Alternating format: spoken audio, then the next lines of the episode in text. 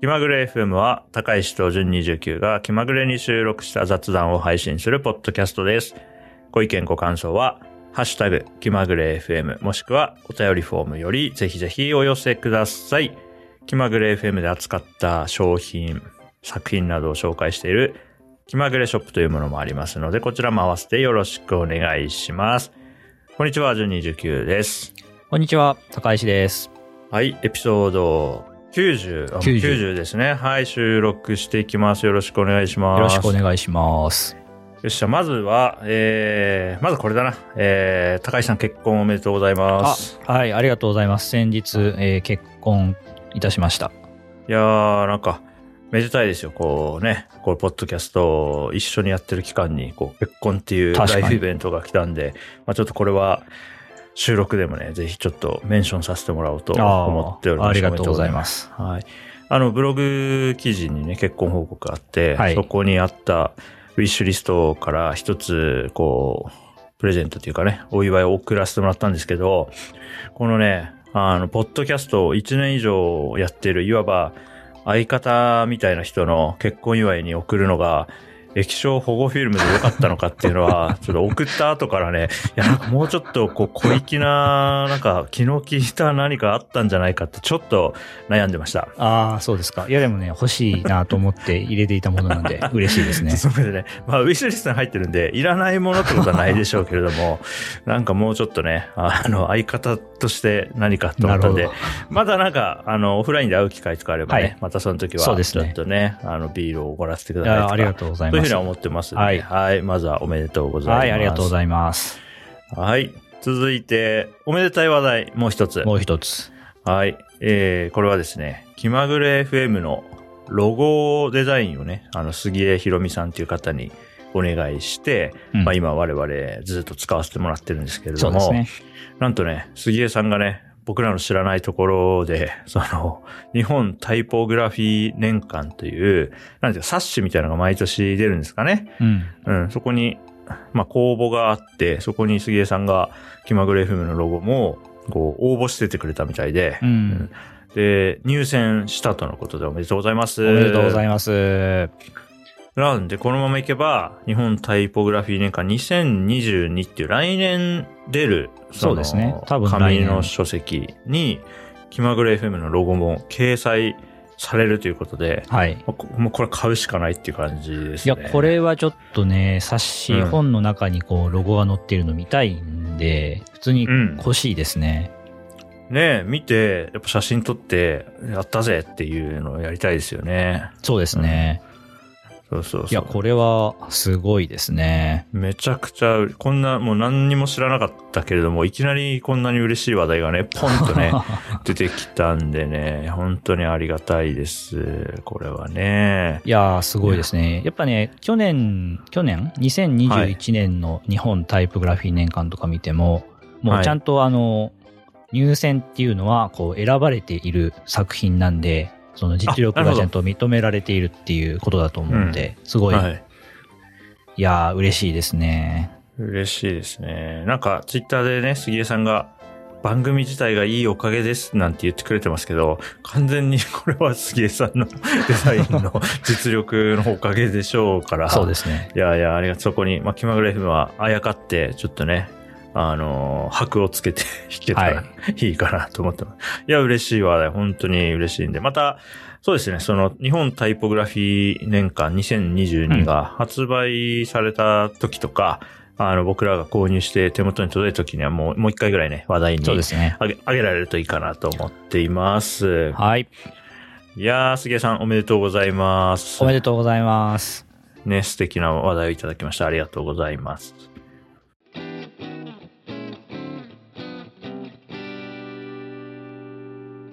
気まぐれ FM、えー最近映画館に行って一本映画を見てきたんで、その話をします。はい。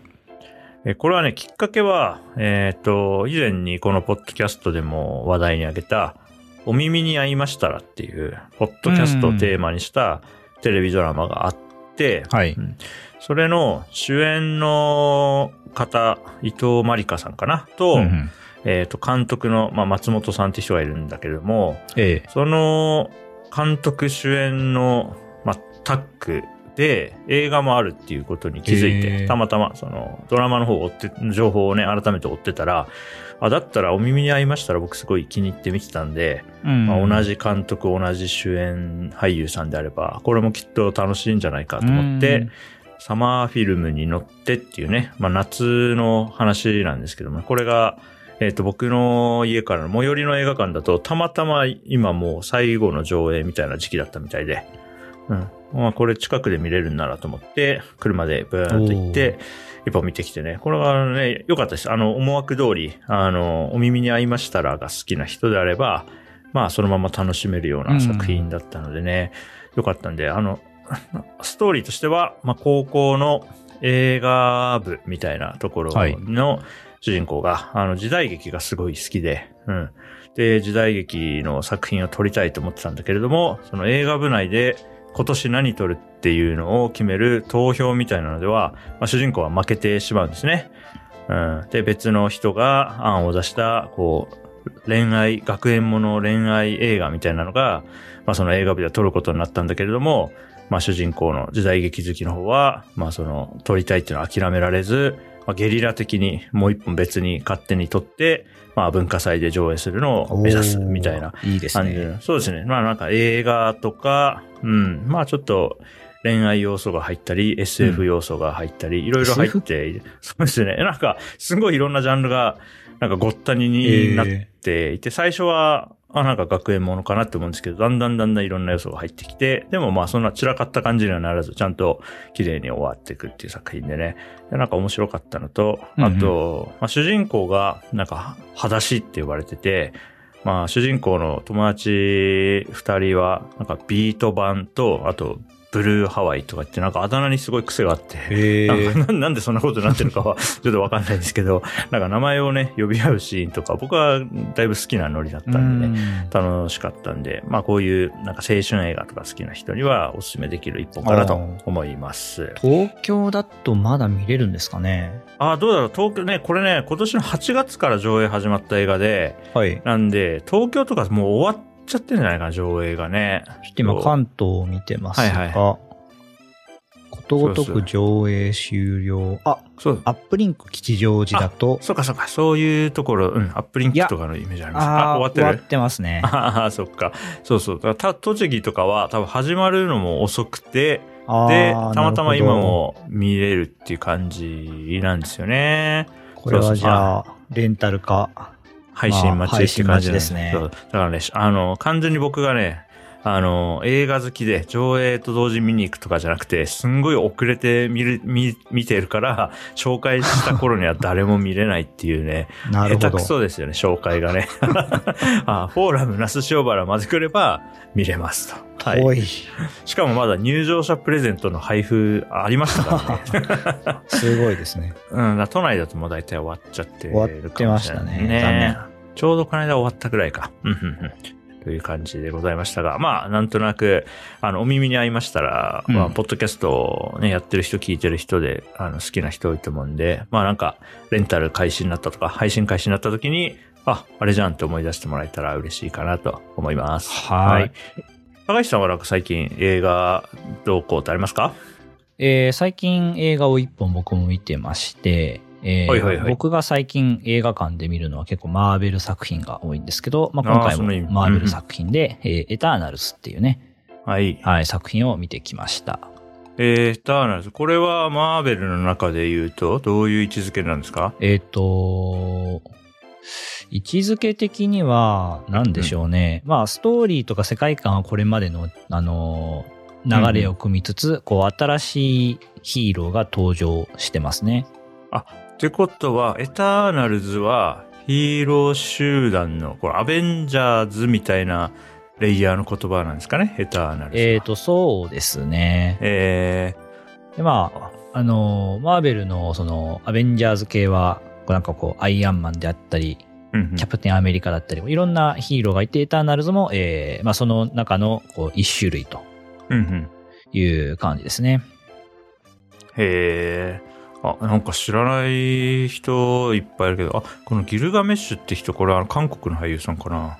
この人は確かそうですね、韓国の方で、ー結構有名で、僕もこの人は知ってたと思いますね。あマドンソクさんかな、ああ、そう、マブリーさんと呼ばれてるすごい人気の人じゃないかな。おそらく。へなんかキャラクターがすごいいっぱいいるけど、え。こう綺麗にストーリーまとめ、まとめていて、なかなかうまいなといううん。感じですね。で、結構ね、登場人物のそうんの多様性っていうんですか、もう結構広くて、なるほど。はい。ここちょっとびっくりしましたね。確かにそうかもね。そのギルガメッシュさんもそうだけど、アジア人っぽい人がそうです、そうです。結構入ってるなっていうのは、これまでのアベンジャーズシリーズからすると、なんていうんですかね、意識的にそうしてきたんだろうなっていうのは感じますね。えっ、と、話してネタバレにならないかどうかだけは今公式サイトで チェックしようとしてるんですが、そうね。僕公式サイトで見てます。今キャラ、10人のなんかキャラクター紹介みたいなページとか見てます、今。このセルシさんって人がいたりするんですね。あれ？いないな、どこ行った？うーん、キャラクター紹介には書いてないから、言いにくい。ちょっと言いづらいかもしれない。そうか、そうか。ままあ、いろんなところのレビューで話されてるんでいいような気がしますけどね。はいはい。えーこれはじゃあ11月5日に日本では劇場公開されてるんですかね。確かそのぐらいからで、今でも全然見れると思います。さすがですね。ちゃんと、あの、旬のものを紹介していて、見習わない。旬を過ぎてから紹介しちゃうから。なるほど。あ、なんか見れそうですね。都内でもね。い、ろんなところで見れそう。これあれじゃない、はいそうです見ね。れ栃木、フォーラムナス塩原でも見れるんじゃない？あ。見れると思いますすよ。やってるやってる。まあ、一応その、このマーベルシリーズって、えーな、去年か一昨年ぐらいにあったエンドゲームっていう作品で、一区切り一旦ついてるんですけど、まあそこからさらにね、こうどうストーリーを展開させるのかっていうところで、なんかそういう布石がいろいろと散りばめられたりしてるそうで、今後も楽しみだなというはあ、はあはあ作品でしたね。なるほど。そっか。えーっと、なんとなく僕は、この公式サイトの日本語の解説だけ読んでますけど、ええ時系列的には、じゃあこのエターナルズ12はずっと昔からいたっていう設定なんですかね。そうですね。この10人はずっと、一応こう7000年間地球上で人類を見守り続けているという設定ですね。はあはあ。じゃあ、ちょっと遡ってる感じになるのか。アベンジャーズよりも。現代の場面もあるし、はい過去のはいはい場面もちゃんとあって。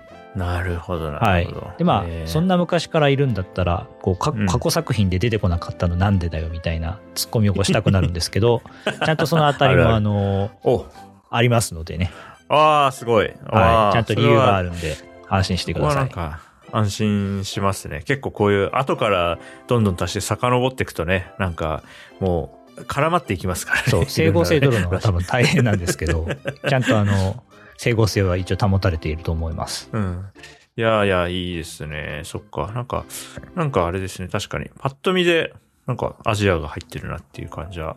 うん、確かうに。ん。うん。どうしてもなんか、そうですね、男性女性も結構バランスよくだし、その立ち位置とかもね、これまでのマーベル作品からやっぱうんちょっと変化が感じられるっていうんですかね、うんうん、うん。あって、結構面白いですね、その辺も。ええいや、面白い。あ、やってるやってる、フォーラムなしやってますか？いや、いいですね。そう、マーベル。マーベルもね、次の年末年始かな。ちょっと見る、見始めるとしたら、うん、順番に見ていくか。ねとなんかね、最近あの、うち、僕あの、LG のテレビ使ってリビングを置いてるんですけど、はいはいなんかね、勝手に、まあ、勝手になのかわかんないけど、ディズニープラスのアプリが、なんか気づいたら、なんか並んでて、はい。なんか最近リリースされたのか、ん僕が気づいてなかっただけなのか、いや多分最近テレビにインストールされたと思うんですけど、なんで、だいぶこう、テレビで、いつも Netflix と、えー YouTube と Amazon プライムビデオはテレビのアプリ、テレビのリモコンだけで見れて、うんだいぶこう身近にあるものだったんですけど、まあディズニープラスもなんかしっかり入り込んできてるなって感じがあったので、まあこの辺を見ていくのもいいかもしれないい。いですね。ディズニープラスアプリはですね、最近リニューアルされたんですよね。あ、みたいですね。はい。それですごく作りが良くなって、へーこう前のアプリはちょっとこういろいろとこう難があるアプリだったんですけれども、うんうん新しい方は、まあ、動作も結構スムーズだしお使い勝手も結構良くなっておかなりいいですね。うーん。いや、いいですね。うんアイアンマンから見始めるのもあありなんだよな。最近ね、数が多いんでね。その、この秋ぐらいから、なんか映像を日常的に見るようにはなってきたんで、そろそろから、まあいろいろね、生きてる間にこれは見とくと絶対楽しいんだろうなっていうのはあるから、そのうちの一つなんでね、はいはいマーベルはね、ちょっとやっていこうかな。おすすめしますうんいいですね。あとはそうだな。ちょっと今の話を聞いて、やっぱ旬、旬だから、上映日とか、上映日直後ぐらい見に行くの大事だなと思って、ああ、確かに。そうですね。あとね、年内で言うとね、僕は、呪術廻戦の映画が12月に公開されるんですけど、そ。それはね、あの、ちゃんと上映開始直後ぐらいにうんうんうん。見に行こうかなと思ってるんですよね。いいですね。僕も見に行きたいですね。これね、僕あの、原作となる呪術廻戦、あと、なんだっけ、東京都立呪術専門なんちゃらみたいなの、ゼロ感、はいゼロ感。ゼロ感ね。あれすごい好きなんで、あうの、ん。位置づけ的にも、うん、すごい好きなんで、これがね、映画がどんな仕上がりになってるのかすごい気になっていて、これはね、12月か遅くとも1月とかにははい。見に行こうと思ってるんで、見てきたらちょっと感想も喋ったりしたいなと。僕も見に行こうと思います。ああ、いいですね。じゃあちょっと、いいですね。ちょっとこれ、公開日がね、多分作中の、あの、イベントに合わせて12月24日公開なんですけど、えーちょっと、12月24日に見に行けるかどうかわかんないけど、まあまあ、まあ年末年始とかで見に、見ようかなと思ってそ。うんですね。うん。はい、これもすごく楽しみ。これはちょっと、あの、時期を逃さずに見ようと思ってるんで。はい。はい。はい。じゃあ映画の話はそんなところです。はい。よし。いい。なんか時間配分的にはいい感じ。いい感じです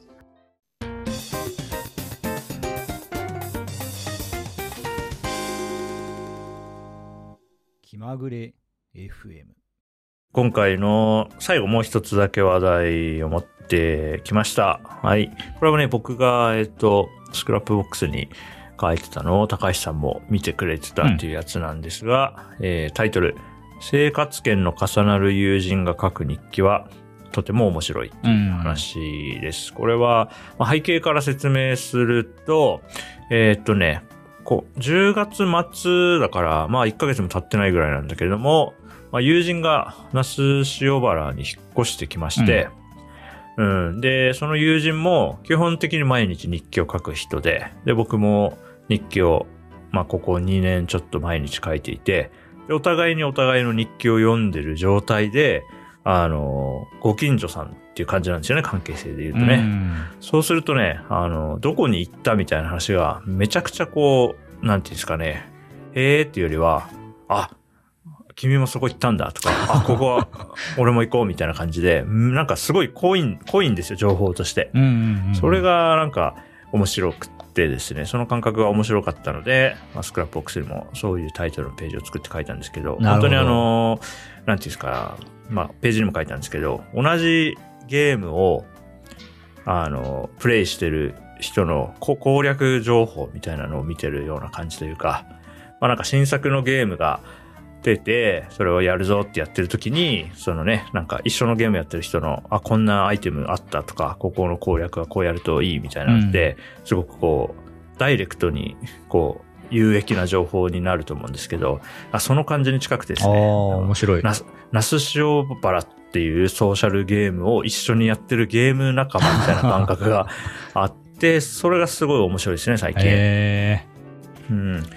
加えて、あのーまあ、その人もソフトウェアエンジニアなんで、あの、トルビーっていうね、栃木の Ruby コミュニティうんうのんイベントに一緒に行って、で、それで、あの、もともとの別の友人たちと集まって、勉強会参加して、で、みんな参加してきましたっていう日記とかブログを書いて、あ、この、なんだろうね、日記を書くまでが勉強会ですみたいな感じって、僕にとっては2010年前後の、なんかその雰囲気を思い出すところもあり、最近なんか、なんていうんですかね、ハッシュタグで実況ツイートはするけど、ブログは書かないっていう、まあそういう関わりも増えてきてるというか、昔それがなかったから、なんか勉強が参加したら、まあブログは書きましょうみたいなのがうん。今より強くあったようなー、ブログと気はか日記とかね。ね、気はしてて、最近そういえばそれなんか、少数派になってき、書く人もいるけど、別に書かなくても、ツイッターだけとかっていうのも、ね。まあ、書かれ方多様になってる分、日記、ブログっていうのが、まあ、相対的に弱い勢力になったと思うんですけど、うんなんかね、久しぶりにトルビーのイベントに参加して、なんかみんなで参加して、お互いにね、相手の名前出して誰々と一緒にこうだったみたいなの書いて、はいはい。あ、なんか懐かしい感じと思ってね、新鮮な気持ちで最近ま。た楽しんでますね。なるほどね。この生活圏っていうのが、やっぱり、こう、栃木とかだと、車使うから広くて、うですね。住んでる場所は結構離れてて、普段会うことはないかもしれないけど、はい。行動圏は重なってるみたいな感じなんですかね。そうですね。あ行動圏とか生活圏も、まあ都内に行った時と、なんか多分、なんだろうな。まあ同じ言葉を使ってるんだけど、結構指してるものが違って、というの、は、何ですかね、生活圏っていう意味では、その、僕が都内に行った時、高橋さんと別に生活圏に重なりはあったと思うんですよ。例えば渋渋谷駅うにはん。行くとか、新宿駅には行くっていう意味では、まうんあ都内のほとんどの人は、こう、重なってる領域はあると思うんですけど、そうですね。一方で、その、飲食店、例えば飲食店で見たときに、母数がめちゃくちゃ多いから、うん。なんていうんですかね、その、高橋さんが行ってる飲食店、あ、自分も行こうって言って片っ端から行くみたいなことはしないじゃないですか。まあ、ないですね。なかなか難しい。で、都内で高橋さんが日記書いてて、高橋さんが日記に書いた飲食店とかツイートした飲食店を僕が片っ端から行ってたら気持ち悪いと思うんですよ。ストスめちゃくちゃストーカーみたいになるけど、那須塩原市だと結構飲食店もやっぱ東京とかで全然母数が少ないので、うん。なんていうか、あ、あそこ行くよねみたいな。ラーメンあそこ美味しいよねみたいな。なるほどんていうんですかね。かさ、なんていうか、母数がち少ない分、あの、重なるよねっていう、なんか合意があると思うんですよね。うんそこが面白くて、だから、その友達が日記に書いた次の日に僕がその飲食店行って飯食ってたりして、ああ、君も行ったんだぐらいで済む？これだから、はいはいやっぱこれはなんか東京と、東京とは違う感覚。そうでなんですすかね。ね。で、なんか、あの、ここのとんかつが良かったよとかっていうのが、Facebook メッセージで連絡もらったりして、それあんまり都内で、まあ、最寄り駅が同じ友人とかだとね、あそこなんか新しくできたお店美味しかったよってあると思うんですけど、それが、なんか新鮮。だから、最寄り駅が同じぐらいの距離感なんですよね。なんか車で言うと、ほどね。15分ぐらい離れてるけど、その、なんていうんですかね、密度、店とか、その、施設の密度で言うと、うん最寄り駅が同じところに友人が何人かいるみたいな感じになるんで、そうすると全然違うんですよね、情報のやり取りが。確かに確かに。そうですよね。まあ僕も、まあ今そういう関わりの人がいるわけじゃないけど、まあ最寄り駅とか、はい。まあそのよく行くエリア、近くのちょっと大きめの街とかに同じようなね、生き方をする友達とかがいたら、新しくできた店とか、うんこう美味しかったみたいな情報は直接共有する可能性は高いと思いますね。うん。でもなんか、駅がもう、ね、まあ僕、新小岩が最寄りでしたけど、新小岩最寄りの人と、まあ渋谷とかね、その、そっちの方にいる人って、あそこ良かったよって話しなかったなと思うん。ってね。別に行行けるんですよ、電車に乗れば。ですね。でもそれを言い出したら、めちゃくちゃ言わなきゃいけなくなるから。だから、結果言わないみたいなところに落ち着いてたと思うんですけど、ナッシュオバラぐらいだとね、やっぱりな、なんですかね。うん、なんか選択肢が多すぎると、もう全部行くのは無理ってなっちゃうから、すごくこう、狭い範囲になるけど、ナッシュオバラぐらいだと、結構まあ、なんだろうな、自宅10分圏内とかだと、もうか、もうか、有限なので、まあ、都内も有限は有限だけど、まあ、行ききれるぐらいのりサイズ感なので、うん。その結果、まあなんか一通り行こうみたいな気持ちにもなるし、行ってよかったら共有するっていうのがあってね。なんかそこは感覚が全然違くて、えーあそれが面白いんですよね。オフィスに行ってた頃だったら、まあ、うん渋谷とかね、そこは、はいはいはいあの、お互い行く場所で、確かに。スラックとかで共有とかはありましたね。あ、そうですね。だから、も最寄り駅単位なんでしょうね。だかうら、ん渋谷駅を利用する人同士の間では、渋谷駅周辺の飲食店情報は共有すると思うんですけど、でも渋谷駅と新宿駅でももうなんか別の場所になっちゃうというか、ね。うん、だってね、渋谷駅で、まあ、高橋さん同僚だった時期はね、まあ、一緒にランチ行くことも、うんまあ、毎週だ、だいたい週1ぐらいで行ってたと思うんで、ありましたけど、じゃあ新宿の話するかとか、代々木の話するかっていうと、まあ、しないですもんね、あんまりね。しないですね。まあうん渋谷の話ですよね。そうですよね。街の話をするとしても。そうそうそう。なんだけど、那須塩原は、割と那須塩原っていうエリアで一駅分みたいな感じになるんですよ。へーだから、縮尺が違うっていうんですかね。それがめっちゃ面白いです、最近。なるほどね。日記っていうのもいいですよね。なんかこう、スラックだと行った瞬間はいはいはいもしくはその戻ってきたタイミングとかで、なん確かこう、みんながいる雑談チャンネルに写真が投稿されるはいはいはいはいみたいなことあると思うんですけど、はい。日記なんで、まあ翌日知るみたいな感じで、ちょっとタイムラグがあるのがいいですね。ああ、そうですね。確かにね。それは、あるかもな。あと僕なんかその人に連絡するのってあんまり得意じゃないというか、なんていうか、ブロードキャストが好きなんで、うん。ツイ、ツイ、誰に言うでもなくツイートに置いとくとか、うん、誰に言うでもなく日記に置いとくぐらいの、宛先別に、うん、だ特定の誰かに言うわけじゃなくて、自分はこうしましたよみたいなうんなるほど。情報の発信の仕方が僕はこう肌に合うはいはいですよ。だから日記で、でお互いフィードリーダー使ってたりすると、日記に書けばあの人には伝わってるなっていうのが、うんお互いあ,、あると、なんか、これ全部 DM で、ここ行きましたここ行きましたって言ったら、なんか毎回返事しなきゃいけなくなって、確かに確かに。結構疲れると思うんですけど、お互い日記っていう、なんか絶妙な距離感で情報交換しちゃうっていうのも、なんか面白いなって感じますね。いいっすね。なんかそういうのいいですね。うん。そうなんですよ。だから、今はね、まあ妻とも話してるんですけど、まあ友人家族が引っ越してきたことで、自分たち以外にも、こう、クローラーが動いてて、なんか勝手にいい飲食店とか発見するから、ますますね、あの、ナッシュワラの攻略がはかどるようになってい確て、うん、だから、今まで以上にね、あ、こんなお店あったんだとか、いいお気に入りの場所をどんどん見つけていけそうで、年内もそうですし、来年はだからね、本当に、うん、今よりもっといいスピードでう、ん。うん、なんか開拓できそうだなと思って、すごいワクワクしてます。いいですね。今年はじゃあ結構まあ、超有名どころとかは、こう結構カバーできたみたいな感じなんですかね。そうですね。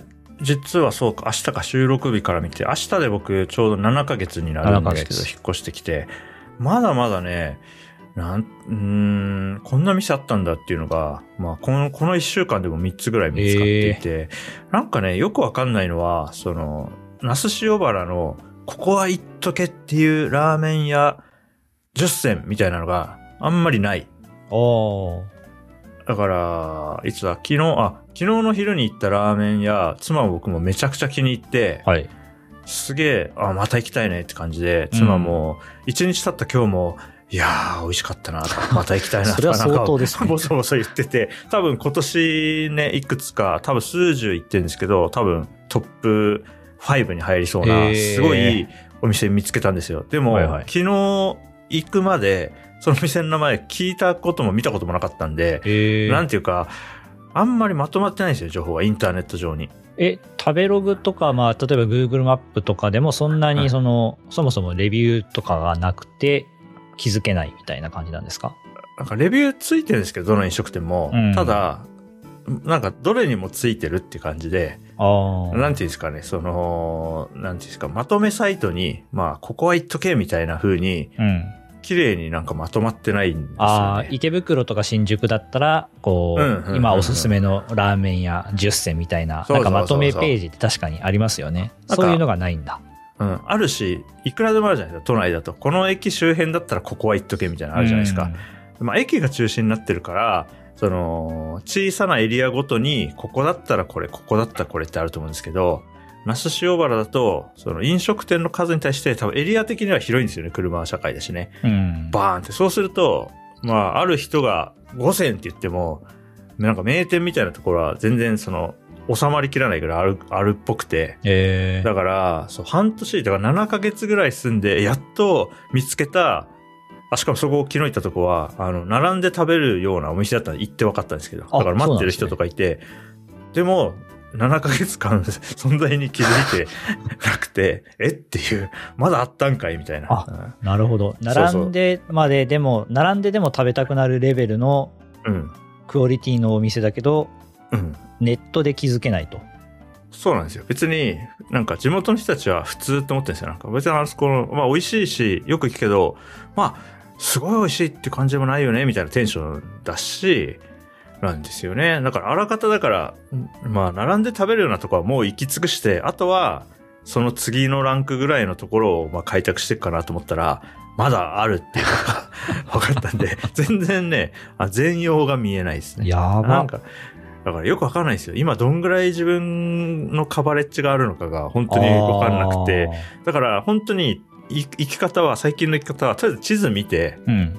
なんかポチポチラーメン屋、例えばラーメンだラーメンって検索して、ポチポチ見て、あ、ここラーメンあるから行ってみようって言って行くんですよ。昨日もそうだったんですよ。へーそしたらすごい人気店だったっていう。な、なんだこれって。そんなことある。だから、うんなんですかね。で、地元の人たちはね、なんか知ってんですよね。やっぱりそう美味しいお店ね。ねけ、ど、別にそれでもう十分だから、わざわざブログに書こうとかっていうテンションとか、まとめようっていうテンションでもない、ないっぽいんですよね。だからインターネットじゃない、こう人々のこうリアルソーシャルネットワーク上で情報はもう流通してて、えー、別にそそれでいいじゃんっていううんうんう、ん困ってないし誰もみたいな感じ？ですかね。なるほど。え、あのー、東京だと結構本屋さんに行くと、中央線、沿線おすすめのお店みたいなのがあると思いますけど、はそういうのはないんですか？い。そういうのも、那須塩原みたいな感じなんですよ。で、雑誌で、なんか、那須塩原の美味しいラーメン屋さんって言うと、なんですか、10件ぐらいは載ってるんですよ。うん。でも、そうするとなんか、11位とかはもう、乗らないというというか、だから、なんて言ったらいいのかわかんないんですけど、なんか、思った以上に、こう、検索して、なんていうか、お店の名前まで知ってればもちろん検索して、そはいはいの評判をピンポイントで探すことができるんですけど、ここは行っとけっていうラーメン屋だと、なんか、リーチできないものがあるんですよね。でそれを見つけた時にめちゃくちゃ嬉しいっていうのはありますね。すごい探検してる感じがしていいですね。そうそうそうそうだから 7, 7ヶ月かかるのかみたいな、その変な絶望感もあるし、そのお宝発見みたいな喜びもあるしで、すごい不思議ない感やじですね。あ、いいですね。楽しそうだな。うん楽しいけどなんかどうしようっていう気持ちはありますよ。で今日さっきあの収録昼過ぎにやってますけど、今日行ったお店もうん。今まで知らなかったところで、で、美味しかったんですよ。いや、本当になんじゃこりゃっていうか、だからもう最近はね、とにかく地図見て、だからサイコロ振って、とかダーツ投げてお店決めてる感じもうよくわかんない。評判とかもあんまり当てになんないというか、だからとりあえず地図を見て、住所が分かったら、とりあえず行ってみるっていうのをやって、それで、ああ、すごい美味しかったとか、まあ、あの、普通だったねとか、うん、また来たいねとかっていうのをやってますね。ああ、楽しそうだ。もう、い行くしかないっていうね。行かないと分かんない情報が たくさんあって、面やっぱこう、白いですね。東京だと、まあ、レビューの件数も多いんで、ついちょそうっとそっちに引っ張られちゃうってのはあるんで、うーん。で、多分、その、やっぱりこう、統計的に、サンプルが多いからね、食べる人が多いんで、そうですね。で、そこで出るランキングって、まあ、大体、本当に正しいと思うんですよ。うん あと、そこから先は個人の好みで、まあ、ランキングでは上位じゃないけど、自分はめっちゃ好きみたいなのがあるまあ、ぐらいだと思うんですけど、ね。でこっちなんで多分サンプルがそんなにないんで、あんまり、りランキングが、まあなんかバシッと収束するほど機能してないところがあるっぽくてね、面白い。まあそその中でもね、あの YouTube で、なんかその旅先に行って、なんか、いう名物店をなんか巡るみたいな、うん。そういう楽しみ方してる人がいて、その人は、なんか、那須塩原駅前で、なんかタクシー運転手さんに聞いてました。あ、これ前に話したっけ？気まぐれ FM で。話したことあったっけな？どうか話してない気がしますね。うん、なんかタクシー運転手さん20人ぐらいに、なんか、ここのおすすめっていうのありますか？って聞いて、なんか、あの、で、票が多かったところに行くっていうのをやってて、へーそういう YouTube の動画があってそれはめっちゃ頭いいなと思いましたね。確かに。ただ昨日行ったラーメン屋はそこでもう出てきてなかったから、難しい、本当に難しいぜと思ってます。えー、いや、これはね、面白いんで、今後も、こう、うんいいお店をどのくらい発見できるか、ウォッチしていきたいと思いますそうなんです。気まぐれ FM でもこう、ウォッチしていくと。そうですね。気まぐれ FM で僕はラーメンの美味しさをうまく伝えられる気はあんまりしてないんですけども、こと、言葉だけで。まあいろいろ僕のあの日記とかにはどんどんね、出して、一応、那須塩原にいる間に自分的な飲食店10欠みたいなのを出したいと思ってるんで、うん、ぜひね、そういうのが、次に移住してきた人がそういうのを見て、なんか参考にしてもらえたらいいなと思うんで、まとめがないんだったら自分が作るぐらいの気持ちで、ちょっとやっていこうと思ってます。はい、楽しみにしております。はい。よーし、なんかすごいいっぱいしゃべ最後1個、あと1話題ぐらいと思ってから、だいぶわーっと喋っちゃったけどね。面白い。そうそう。な、なんだろう、まとめると、なんだろうな。うーん、縮尺が違う。情報密度の縮尺が違うって感じなんですかね。地図で言う。まあ、500km、あ、まあ500メートルは別に都内でもナッシュバルでも500メートルは500メートルで地図のズームレベルは同じでも、その中のこう密度とか生活圏って言った時にどのエリアになるかがちょっと違うから、なんか情報の受け取り方も変わるという、そんな話をしてみました。はい。はい。皆さんも、あの、いい飲食店の見つけ方とか、なんかこうやるといい地元の人が知ってるようなものが見つかるぞとかあったら、ぜひ教えてほしいなと思います。あそれは気になる。はい。さて、エピソード90では、高橋さん結婚おめでとうございます。杉江さん入選おめでとうございます。はい。最近見た映画の話、東京と那須塩原の、まあなんか、情報密度の違いみたいな話をしました。はい。はい、今回はここまでになります。では、また次回、エピソード91でお会いしましょう。29でした。高橋でした。さようなら。バイバーイ。バイバイ。